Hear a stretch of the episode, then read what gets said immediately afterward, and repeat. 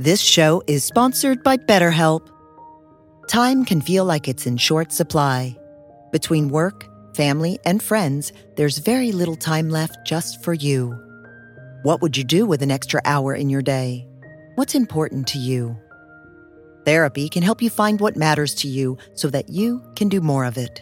It's a great way to increase self-awareness, build a greater sense of purpose, deal with overthinking, and more. If you're thinking of starting therapy, give BetterHelp a try. It's entirely online and designed to be convenient, flexible, and suited to your schedule. Learn to make time for what makes you happy with BetterHelp. Visit BetterHelp.com/BeHereNow today to get 10% off your first month. That's BetterHelp, HELP.com/BeHereNow.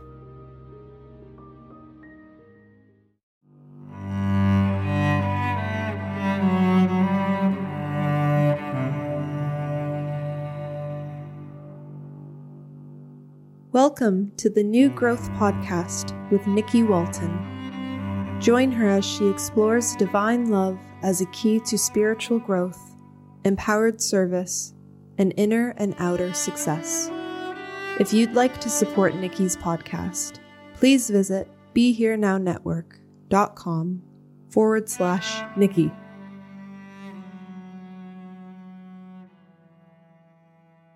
Hello, everyone, and welcome back to another episode of New Growth. I am your host, Nikki Walton, and today I'm excited to launch a new series wherein I selfishly get to talk to the teachers, the gurus that I have thankfully stumbled upon during this journey that I've been on for the last, 20 years, it seems. With me today, virtually, I have John Stevenson. And before I tell you more about him and how I came across his beautiful teachings, I want to give you a backstory because I found him by way of another teacher named Joel Goldsmith. Now, I was probably 4 years deep into my constant reading and constant meditating. It was 2016. When I found Joel's books. The first one I found was The Art of Spiritual Healing, and then I read everything else, and I listened to everything that he had that's been posted to YouTube, all of the talks, thousands of hours of talks, any pamphlets I could find online in PDF form. I consumed it all, and I could feel the truth. I could feel the truth in everything, even though there were times where I thought, there's no way I can put this to practice, because a lot of what he's saying in the infinite way is to relax into presence and to let that presence become the fulfillment of whatever it is that you're supposed to do or who you're supposed to be in this life. That the truth, your true purpose, is living out from being this love, this divine presence. And although it felt true, I was still kind of going back and forth to other teachings that were more egoic, where I felt like I could have some control, some will over the direction that I wanted my life to go into. But I kept having this very strong pull into practicing. And then as life would have it, things got tough around me. And when that happens, you cling to the practice that works. And I clung to presence. And I was clinging to presence for, maybe 6 months. Doing only infinite way work very strictly. And everything began to change. Everything began to open up. And the fullness that I began experiencing, the word fullness, started coming up in me when I would sit in presence. And in the beginning, when I would sit, I very much felt like it was Nikki aware of a presence. So there was duality there, Nikki aware of a click, an inner click of this love. And then as during that period where I was clinging to this presence, trying to hold it and stay aware of it, it dawned that only the presence is, and that it's almost as if it's aware of itself. So the love, it's not that Nikki was aware of love, but that love was announcing itself where Nikki seemed to be, where Nikki appeared to be. And that word fullness kept coming up. So it wasn't just that presence or that love was in my body. It was everywhere. And I started Googling fullness and Joel Goldsmith just to see if he had ever talked about it being so full, like so overwhelmingly beautiful. And a name came up, John Stevenson, and a title of a book called Fullness of Joy. And I thought, this is serendipitous. So I clicked through and I ordered a copy from Amazon. And I also got the digital download, of course, because I am all about instant gratification. And I immediately began reading before the actual paperback came. And I fell in love. I highlighted everything. Loved the paperback when I got it. I bunny-eared everything and bought a second copy. And now both of those copies are actually gone, John. I've given them away as gifts. The second one I gave away to Rhonda Ross. I just had her on. She's Diana Ross's daughter. And I have a very limited amount of books I brought with me down here to Florida. Very small collection. And your book, of course, was in that collection. And I gave it away. Of all the books that I had, I'm like, this is the one that really brings the teaching, at least the practice that was most effective for me. You shared it so eloquently and you really brought, I think, Joel's teachings like to fruition, like you added to it in a necessary way. You made it even more clear. So with that, I want to welcome you to New Growth. Thank you so much for joining. I appreciate it deeply. Oh, thank you, Nikki. It's such a pleasure to join you and that wonderful introduction. Yeah, so it is what I learned from Joel is that the spiritual way of life is very practical. It does meet your human needs as well as give you that kind of basis of foundation in oneness and love so that you feel fulfilled within yourself. Yes, exactly. And tell me, you actually have met Joel. You grew up with his teachings. I'd love to hear what that was like, actually being raised in this understanding. Well, I met him when I was a teenager. My mom began studying him. And so I'd gone to a few of his lectures when I was still in high school. And when I graduated from high school, I came to Hawaii, number of reasons, but Joel was kind of at the top of the list. I mean, it was surfing maybe number one and Joel number two. But he was still living here, and it allowed me to go and have a lot of private or sessions with small groups. And listen to him really at the end of his ministry. He was, because this was in 1963 and 64, and he passed away in 1964. So at the end of his ministry, he was really teaching mysticism. And the mystical way of life is the realization that everything is one, that everything, the substance of everything is spirit. And when you realize then that what you do within yourself and how you perceive others is in this context of oneness, it changes your perception, changes how you look at others and how you look at yourself, because you realize, oh, there's just one. So then when people are acting out negativity, you start having to then realize, well, where is this coming from and how do I put this in context to myself so that I can maintain harmony within myself? So tell me, when you say everything is one, I have an idea of what it is for me here. How does that manifest for you where you are? Well, it was kind of the opening of my consciousness that the I that I am is universal being, that it is not a personalized construct of mind and body, but it is actually a spiritual identity. And so it changed my perspective on looking at this world. And then it also, it drew me not only into more of the mysticism of Joel, but it drew me into areas like quantum mechanics or these people, like I just watched this wonderful film on David Bohm the other day. And his whole idea was this oneness, that there's an underlying oneness of all life.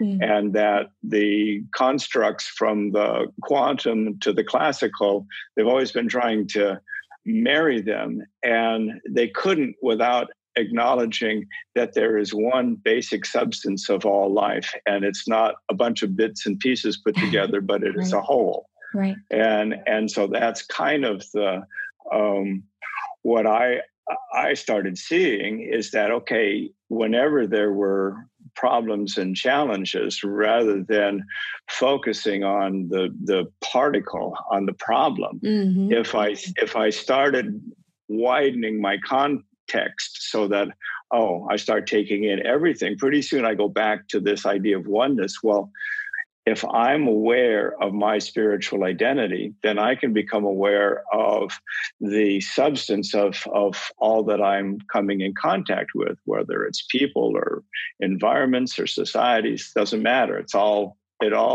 exists in this realm of oneness. Yes, yes. So the substance, this essence, how do you experience it? When I hear that, I think of Joel's teachings. I think of the experience that I have here. For me, it is like a listening ear. So during the day now, it's automatic. It's not really something that I have to do consciously. It's just always happening, where it's almost like I'm listening for a feeling or a vibration that is very natural to me, that is always there when I turn to it. And I call it love, but obviously it doesn't have a name. But for me, that's how it is. It's like I turn within and thoughts slow down and love is there. And when I open my human eyes, although I see the world, I'm feeling love. So I'm seeing forms and objects from love, from that feeling. Does that make sense? Yeah, absolutely. That's a wonderful description of it, because it is, the feeling is of complete calm, complete stillness and silence.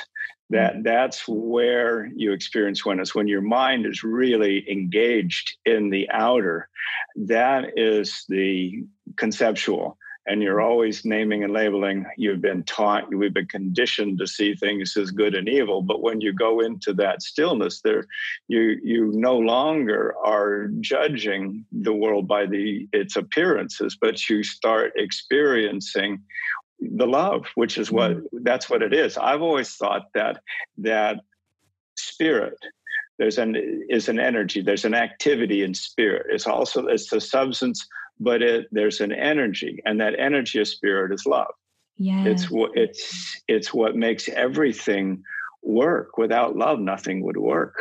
Exactly. No, that's beautiful. And that's been the experience here. And it's always nice to hear like that you're not crazy, that other people are having this too, which is why I too, in the mysticism, in that line, I went back and started studying like the teachers from the Christian tradition from like the 1600s, like Brother Lawrence or Santa Teresa, and to see the way they described this, the I am or consciousness or love, to hear the way they described it. It was very reaffirming, like reassuring.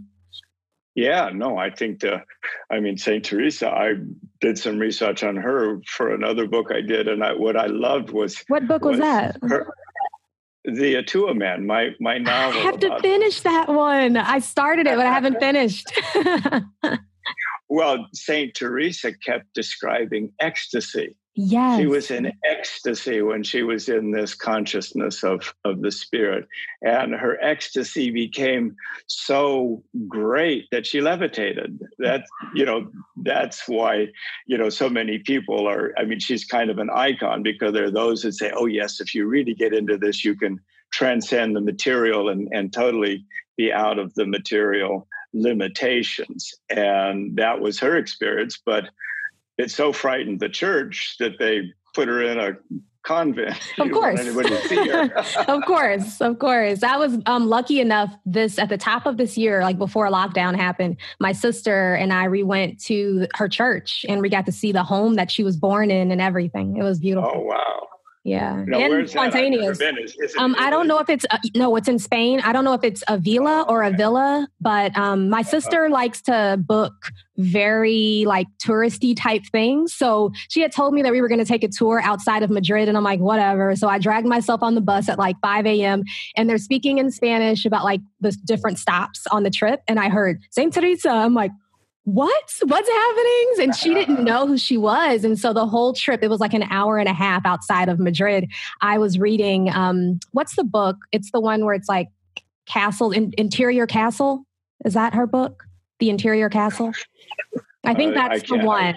I think that's it. I was reading that all the way. And when we arrived, It was great. And then I got lost in the city because I was trying to buy a rosary. It's a long story, but it was a powerful trip.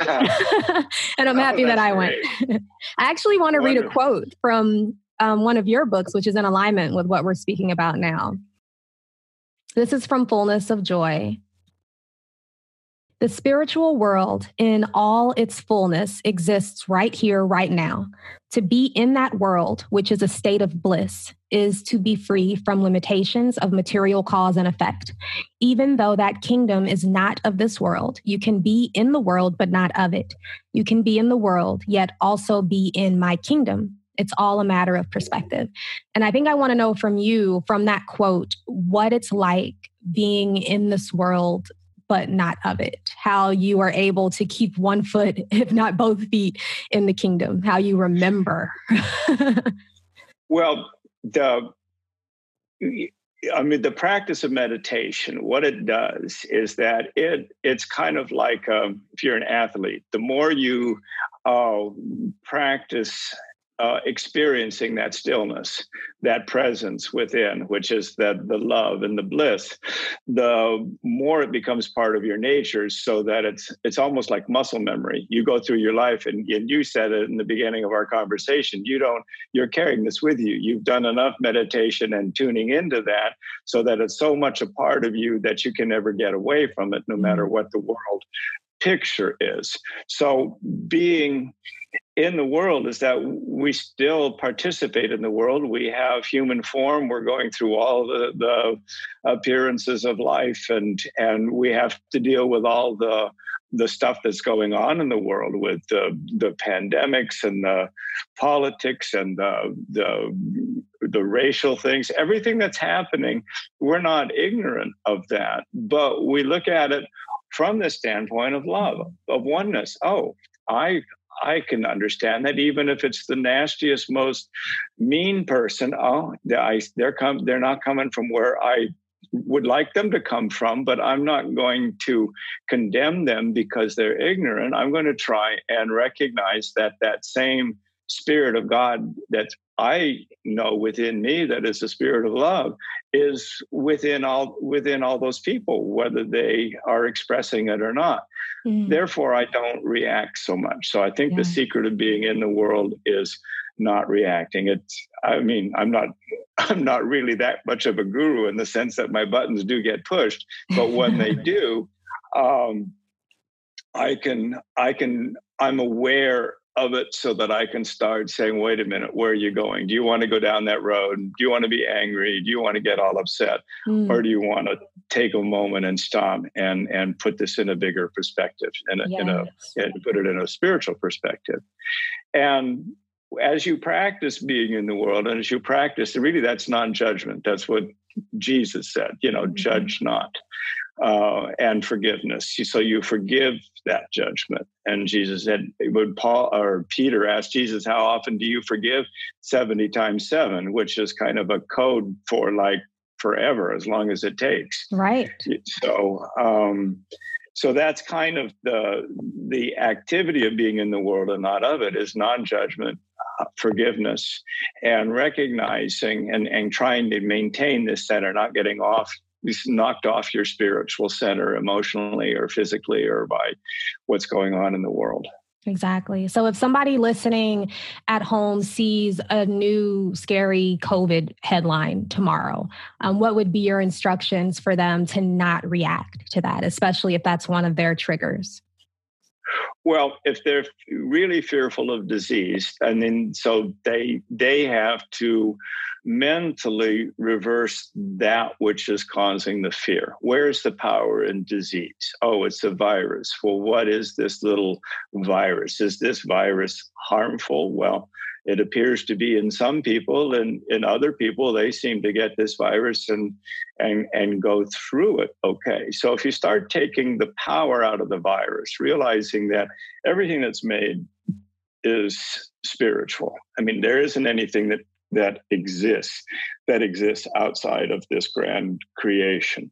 What makes it good or evil is our own judgments and our own reactions to it.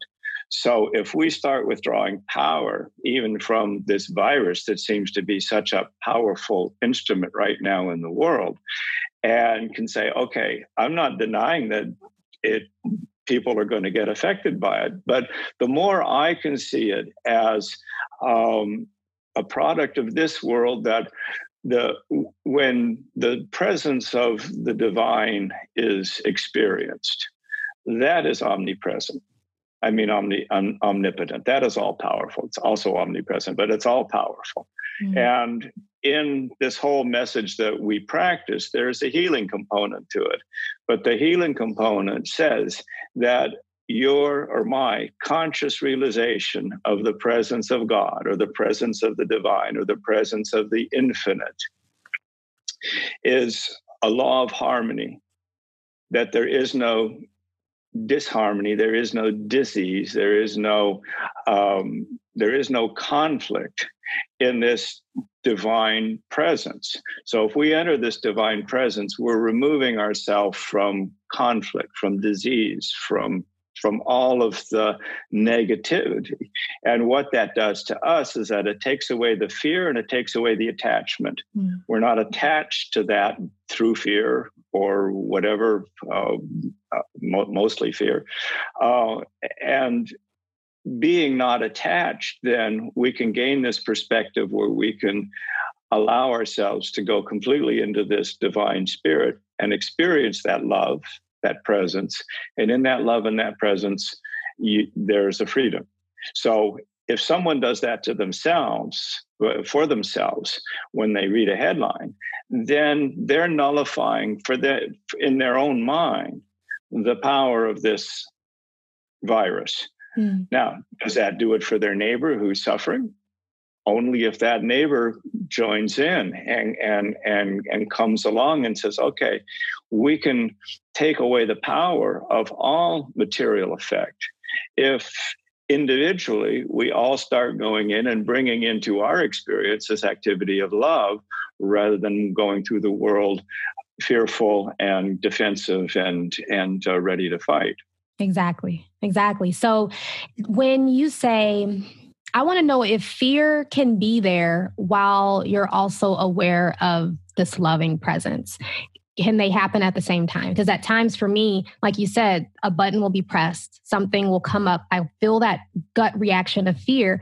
And that's almost for me now a trigger to reach for presence, to feel for presence, to be aware that presence already is. So then it feels like there's fear or anger or whatever it is, and presence. Is that accurate, or am I just missing something? I think when one becomes dominant, the other leaves. Okay. There might be a point when they both seem to be existent, but I think the more that you go into love, there is no fear. You're right. I can see that too. And it takes, for me, depending on the thing that triggered it, it could be right. Just moments where there, it seems like both is there, but then the love wins out and then mine comes back and it's like, but wait, we were worried about this or we were angry about this. And then that comes back and then I choose love, like you said, 70 times 7 or whatever, like from the Bible, that's how it is here over and over and over. And I think there was a quote that Joel shared once where he said that this presence is like a feeling of continual forgiveness, of yourself and others, or of yourself for thinking that these things, these appearances are real. Yeah. No, I think we do live in a state of forgiveness, forgiving ourselves and forgiving those that seem to be acting out, because the whole kind of construct. And in the Eastern world, they called this world all Maya, illusion. Yes. Even the quantum physicists are basically they're saying that the physical existence that we say is real is not, because there's more space between the molecules and there is solid, but we mentally fill in all the blanks and make a solid world out of something that is really very ethereal. So as we start not naming and labeling and not judging, not reacting to the constructs of this world, then we start seeing this world have less influence. It becomes more ethereal. It doesn't have this solid weight of like, this is it and this is what's going to happen. It can all be changed. Right. And that was the battle between the classical physicists and the quantum mechanics. It says, well, if you light up a flame under a rocket, it's going to go up in the air. And says, yes, that happens on that level. But there's another level too that you don't know about that could change the whole dynamics of material cause and effect. Exactly. And that really becomes the basis of spiritual healing, is that that dynamics of material cause and effect have been altered by this other realm, this other level of existence that an individual taps into. And when they tap into it, they bring that level of existence, that spiritual level, into reality, into manifestation. That's beautiful. And I remember the first time I truly understood that was in an email from you. When I had sent you an email, maybe a couple of months after finding your book, this would have been in 2018, worried about something. And your email response was so short and so powerful that I have it saved in my screenshots here. I'm going to read it to you guys. And I actually send it to everyone that I work with for my coaching, any family members that are going through stuff that I can tell they're open to this. There was actually two emails that I saved from you, and they're at the top of my like important list of screenshots. Here's the first. It says, yes, Nikki, the appearances don't matter. They are the temptations to give power to something outside of the one presence. I can't tell you how many times I've reread that sentence or read it to someone on the phone that was struggling with something. You go on and you say, but you have to be completely detached from the appearance to know it is ineffectual. So the acknowledgement of the presence always goes hand in hand with the withdrawing power from the realm of effect. When you experience the peace that the presence brings, you are in a state of oneness and no outside power can affect that. But if you believe an appearance has power and you carry that belief into meditation, you may experience a peace without affecting the appearance. To the degree that you can nullify the belief about an appearance before you meditate, you will deepen your awareness of the presence. And for me, that blossomed into even the idea of Nikki sitting down to meditate is an appearance, that this presence, this love is already there. And so I remember sitting down one day to try to meditate and try to let go of the appearance. And I'm like, even Nikki is an appearance. You know, this love stands. The love is always here, always already here. And it looks like there's a Nikki turning to it. And thank you. Thank you for that email. Yes. You're welcome. I'm so happy that you caught it. That's wonderful. Yeah, truly beautiful and appreciated. And I've passed it along to so many people that I'm sure appreciate it. And some of them will be listening to this. And sorry if somebody emails you too. I apologize in advance. Well, that's all right. No, we're here to basically, in our way, live in this consciousness so that this of love and of peace, so that it prevails. And there are people all over the world doing this. I mean, it's everywhere. Because the Infinite Way or Goldsmith's writing has no organization, and it's not a church or anything like that. Nobody really knows how many or who are practicing this. But from indications of, like you said, you go onto the YouTube and listen to Goldsmith tapes from around the world. People are doing this all over, in Asia, Africa, Europe, here, South America.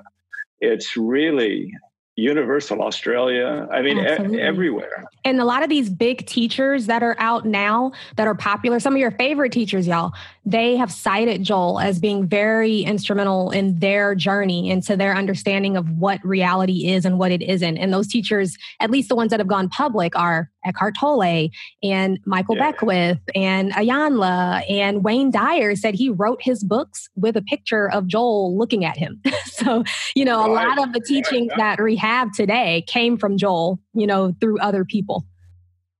That's so true. You know, Joel kind of broke the mold. Mm-hmm. You know, that people that are interested in the history of Joel, we have a video biography of Joel.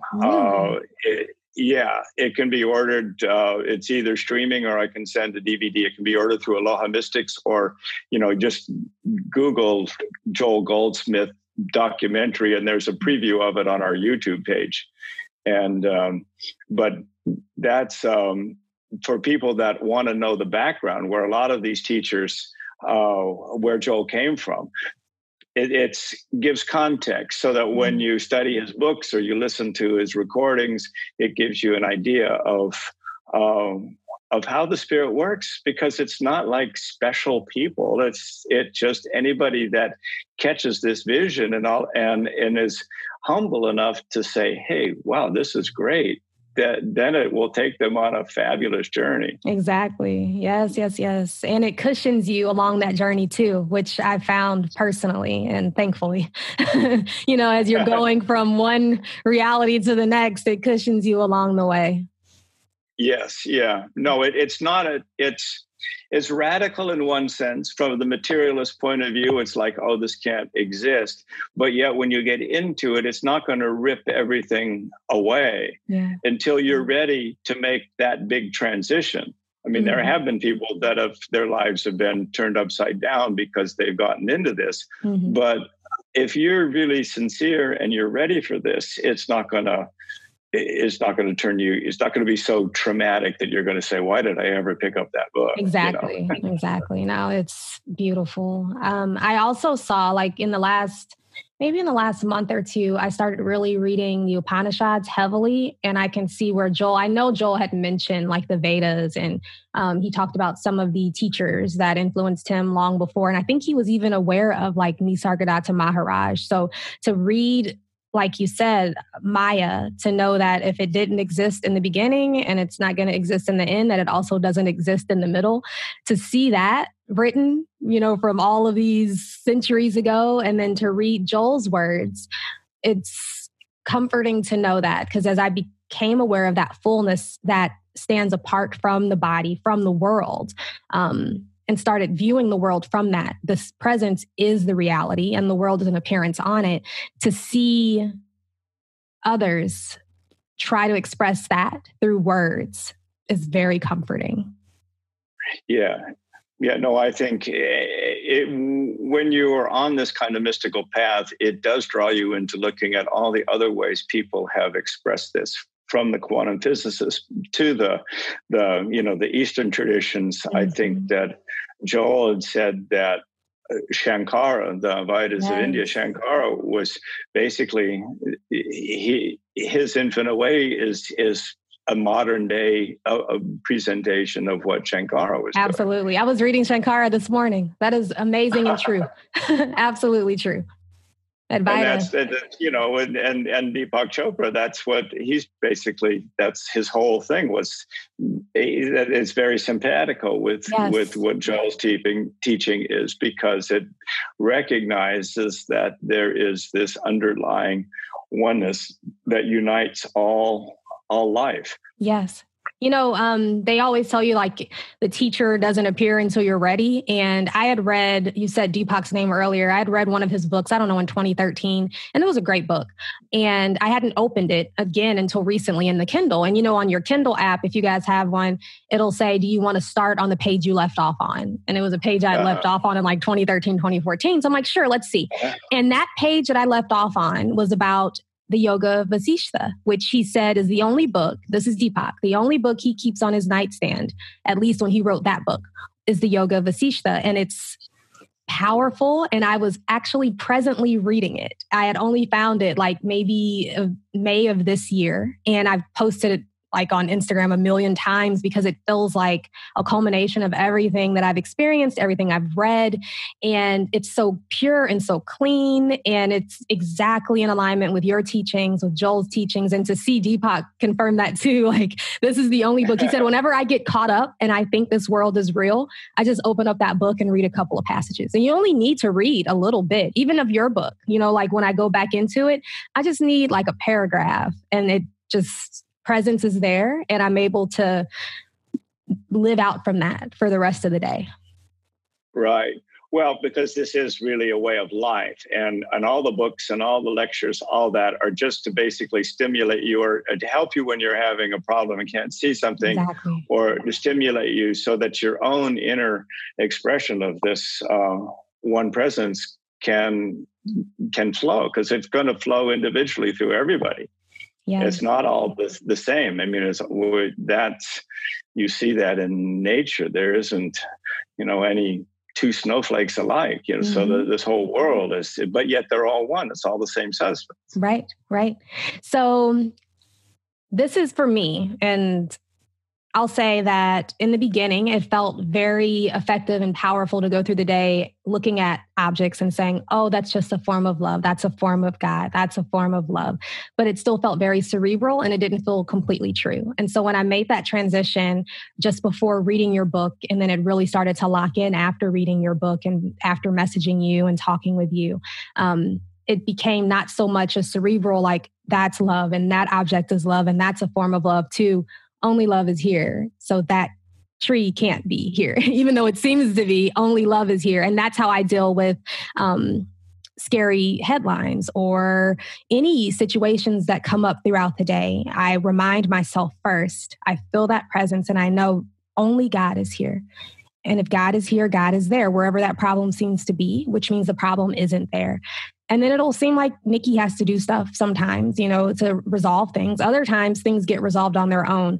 But it seemed to be a shift from me reminding myself that that's a form of God to only God is here. And that form isn't. That form isn't there. Right. Well, that's taking it deeper into the oneness, because what really creates the form is our concept of it, what we've been conditioned to see.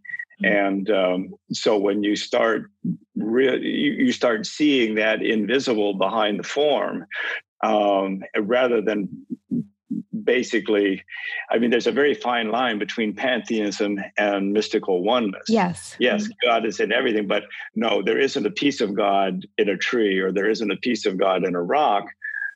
The rock and God are inseparable. The right. person and God is inseparable. So it's kind of it's a different, it's more inclusive in a way. Yeah. And it brings it all back to it's the specific and the universal at the same time.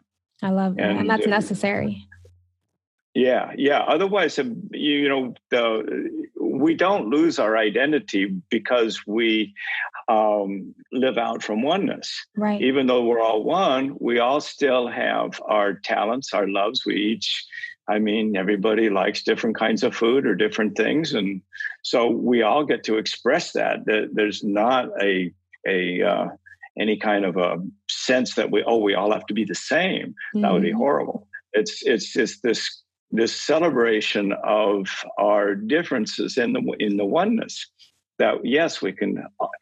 What a boring world it would be if everybody was the same. Was the same, right? And wanted all the same things, which also that. So, tell me about desires and wants, where they come from, and how we deal with them using Infinite Way teachings.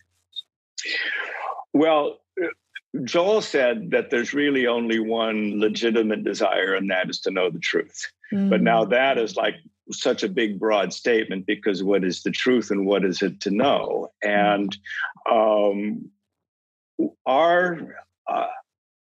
think we all come into this world with talents and things that we want to express, whether we're mathematical whizzes or business people or artists or performers or whatever it is. And that desire to express those talents is really a spiritual impulse. Because if you take it out of the personal, one of the big secrets is, do you personalize everything, or do you realize that this is an activity of God that's flowing through me, and I'm just grateful that I can be the instrument and let this out? I like when that. When you start to personalize it, then you're starting to cut everything off and say, "Oh, this is me and mine." I mean, there's so many kind of paradoxes. Like in spiritual teachings and mysticism, there's only one I or ego, but that same I, that spiritual, if it's highly personalized, can become a complete narcissist and buffoon. Mm-hmm. So it's not that the ego is bad.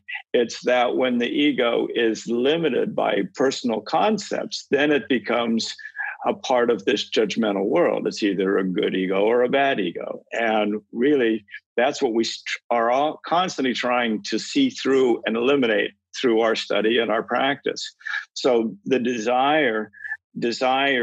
When desire is to fulfill that personal sense of I, then it can become destructive, because it can be like, oh, you're in my way. I'm going to push you out. I need to do this. And so you get walked over, or you walk over people. And spiritually, that's completely the antithesis of the desire that is expressing itself as whatever your talent, what your love, all of this that comes through you.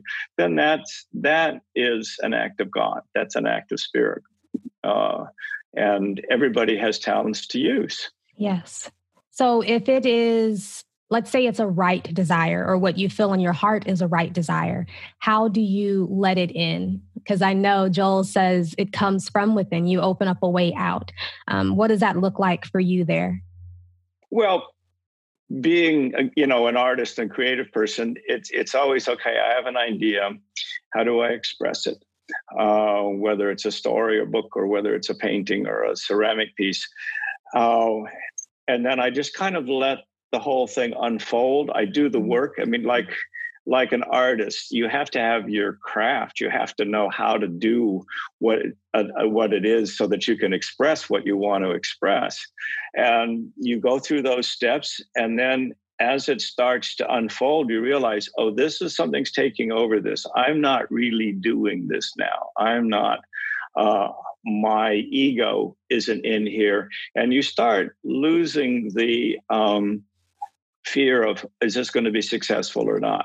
Mm-hmm. And you kind of have a detachment. Okay, I'm just, I really feel I need to express this, so I'm going to express it and let it out and see if it finds a home somewhere, or see if it defines it. So not worried about the outcome. You're just in that moment. And so then you're not, there's no outcome. Basically, then it's the joy of expressing something. Yes. And the end product of that is out in the world, and people pick it up or they don't pick it up. But that's not your concern. I mean, you're concerned about it in a way, but I mean, that's not your total focus. It's on expressing something. When you're in that flow, when you're creating art like that, are you consciously aware of that presence in those moments? I know when I'm writing, those are times where it feels like there's just writing and there's not the practice of turning to or feeling or being aware of the presence as consciously as I am when I'm doing like mindless things like, washing dishes or walking around the house. It's easy to tap into presence, but it seems as if it's almost, I don't want to say eclipsed, but the writing is very much in the foreground for me when I'm doing that. Well, I think there's two aspects to it. There's what you have an idea of what you want to say and how you're saying it. So you're putting it out there. But then in the writing, I'll find, I've got an outline. I'm trying to fill this in and I'm going this way. And all of a sudden a sentence will come and I think, wow, where did that come from? Yeah. That says that you're open to this creative principle. And I think that all artists experience that. Yes. They do something and they have an idea, but if they're too rigid and confined in their concept, then they don't let that creativity break the barriers to get outside the box, so to speak. Yeah, but absolutely. As long as you're approaching it and you have this openness, yeah, you put your craft together, you know what you want to say, and you want to say it in the best way you can. But then there are these little gems, these little things that come, and you just know, that that's okay. That's not me. That didn't come out of my conditioned sense. I could have exactly. never thought of that. Right. Not out of my little brain. That came out of this universal consciousness. Yeah. Yeah. Do you, you said like not really holding to rigorous, it just made me think, like, I hear about people that say they need to set aside a certain time. Like, I'm going to sit down and I'm going to write for 30 minutes or 45 minutes. Is that how you write? Or do you just let it flow over a period of time? Oh, I have to kind of discipline myself because I sit and I write stuff and it's not any good. And I think, what am I doing? I should go do something else. But there's a certain discipline that's necessary. Yeah. But I'm not terribly rigid, like, oh, I've got to write 5 pages a day or something like that. If I'm on a project, because sometimes it just doesn't work. And if it's not working, then I can go, if I have other things that I need to do, I can go do these other things. Exactly. So... I think there's a balance between discipline and being too obsessive over something. Excellent. Well, we are almost out of time, but I want to hear a bit more about your latest book, and I want folks to know how they can find you, where they can purchase the books, and just any words of wisdom that you'd like to share to help people get through these uncertain times right now. Well, the book that you mentioned, The Fullness of Joy, is kind of like a spiritual textbook. It's kind of a manual for finding that paradise within.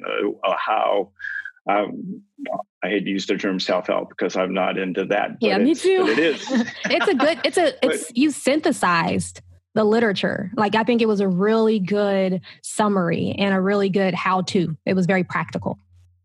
And then my latest book, The Atua Man, is a novel. It's an adventure novel about a mystic who is breaking the bounds of material sense, but has a lot of people that want to stop him and discredit him. So it's much more of a...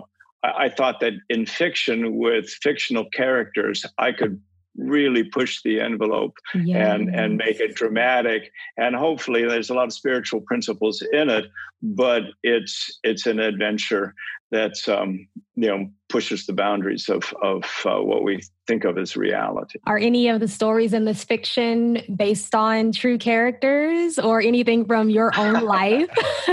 I know that inspiration comes from somewhere. Oh, every writer, uses their own experiences. And then there's a major adventure in the book, a sailing trip into the South Pacific and into the world of the Polynesians that I experienced when I was younger. Yeah. But it's all fiction.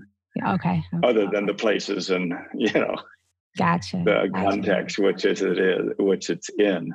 I'm going to read it. Right when you published it, I was on a kick of, I'm not reading new things. I'm trying not to read. I'm trying to just practice, because I saw how I'd stopped doing everything else. I don't watch television. I don't really have any other hobbies. It's all just presence. But reading became that new distraction because it's easier to read than it is to marinate in love. So I do want to read it. And I think I'll just take it slow and read a little bit every day, like the way I would watch a Netflix show. Exactly. No, it's entertainment, but it's entertainment with a more spiritual basis than a lot of adventure books. It's not. I mean, it can be escapist reading, but there's a little core of truth going through it. That's the only kind of fiction I would read. That's exciting. That's good. I watched a show recently on Netflix called Messiah.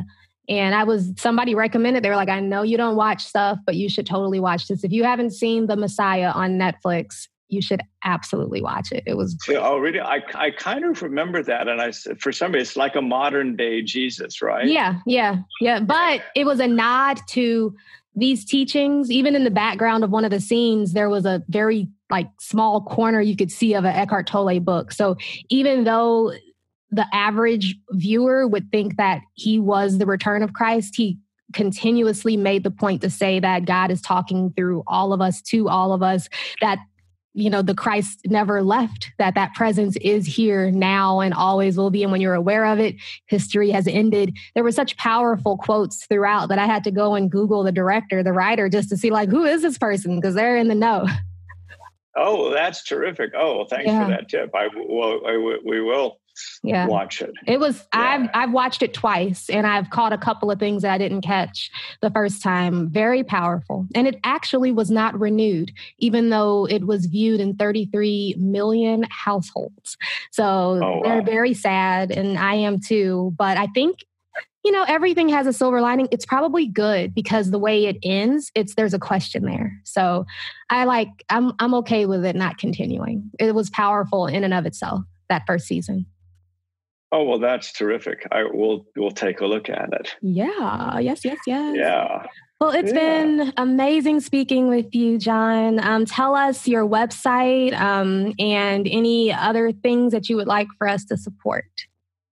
Well, you can find about our work at alohomystics.com. It has different pages for me, for my wife, Sandra, who's a life coach, a creative coach, and my mother, Virginia, who is 101 and was one of Joel's original teachers. Wow, she's 101? Yes. That is amazing. What a blessing. Yeah. Well, that is beautiful. She's still bright and hanging in here. She's waiting for her new adventure. I love that. Does she live in Hawaii with you guys? Yeah, she lives in a senior's place, you know, where she can get her meals and that kind of stuff. Excellent, excellent. That is beautiful. I love that. I'm so happy you shared that. Thank you. Yeah, so the website is alohomystics.com. Alohomystics.com. Think of Hawaii, aloha, and mystics. Excellent. Thank you so much, John. And thank you all for tuning in again. We'll be back very soon. Please like and subscribe and leave comments on iTunes for me. I love you, and I'll talk to you soon. Bye.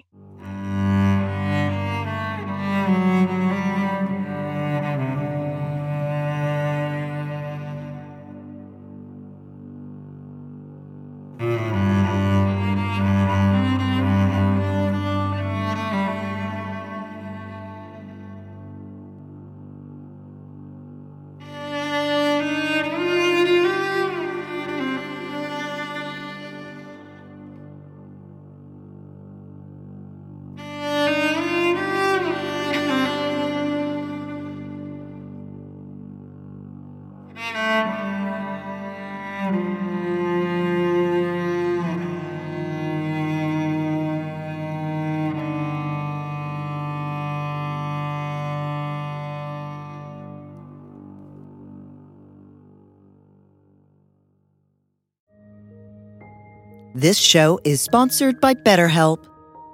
Time can feel like it's in short supply. Between work, family, and friends, there's very little time left just for you. What would you do with an extra hour in your day? What's important to you? Therapy can help you find what matters to you so that you can do more of it. It's a great way to increase self-awareness, build a greater sense of purpose, deal with overthinking, and more. If you're thinking of starting therapy, give BetterHelp a try. It's entirely online and designed to be convenient, flexible, and suited to your schedule. Learn to make time for what makes you happy with BetterHelp. Visit BetterHelp.com/BeHereNow today to get 10% off your first month. That's BetterHelp, HELP.com/BeHereNow.